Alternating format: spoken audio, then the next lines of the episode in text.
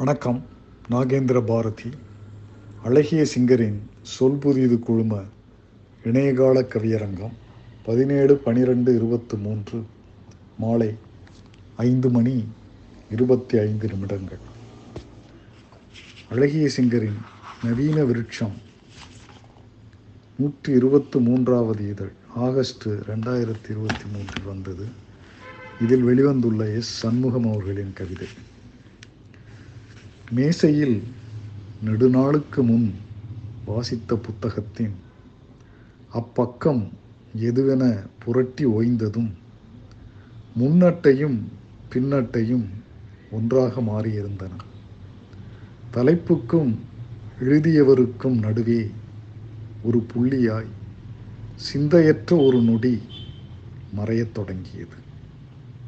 வான் வெறித்தலின் புள்ளி எல்லையின்மையாகி விரிந்து கொண்டே செல்வதை தவிர்க்க வேறு பக்கம் திரும்பும் தருணம்தான் அப்பக்கம். இந்த கவிதைகளில் வந்து நம்ம ஒரு ஒருத்தரும் ஒரு ஒரு மாதிரி புரிஞ்சுக்கலாங்கிற மாதிரி தான் இருக்குது இப்போ என்னுடைய புரிதல்னா இது வாழ்க்கையோட ஒரு பக்கம்.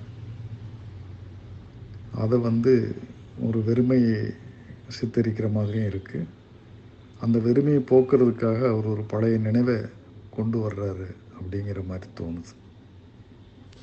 நன்றி. வணக்கம்.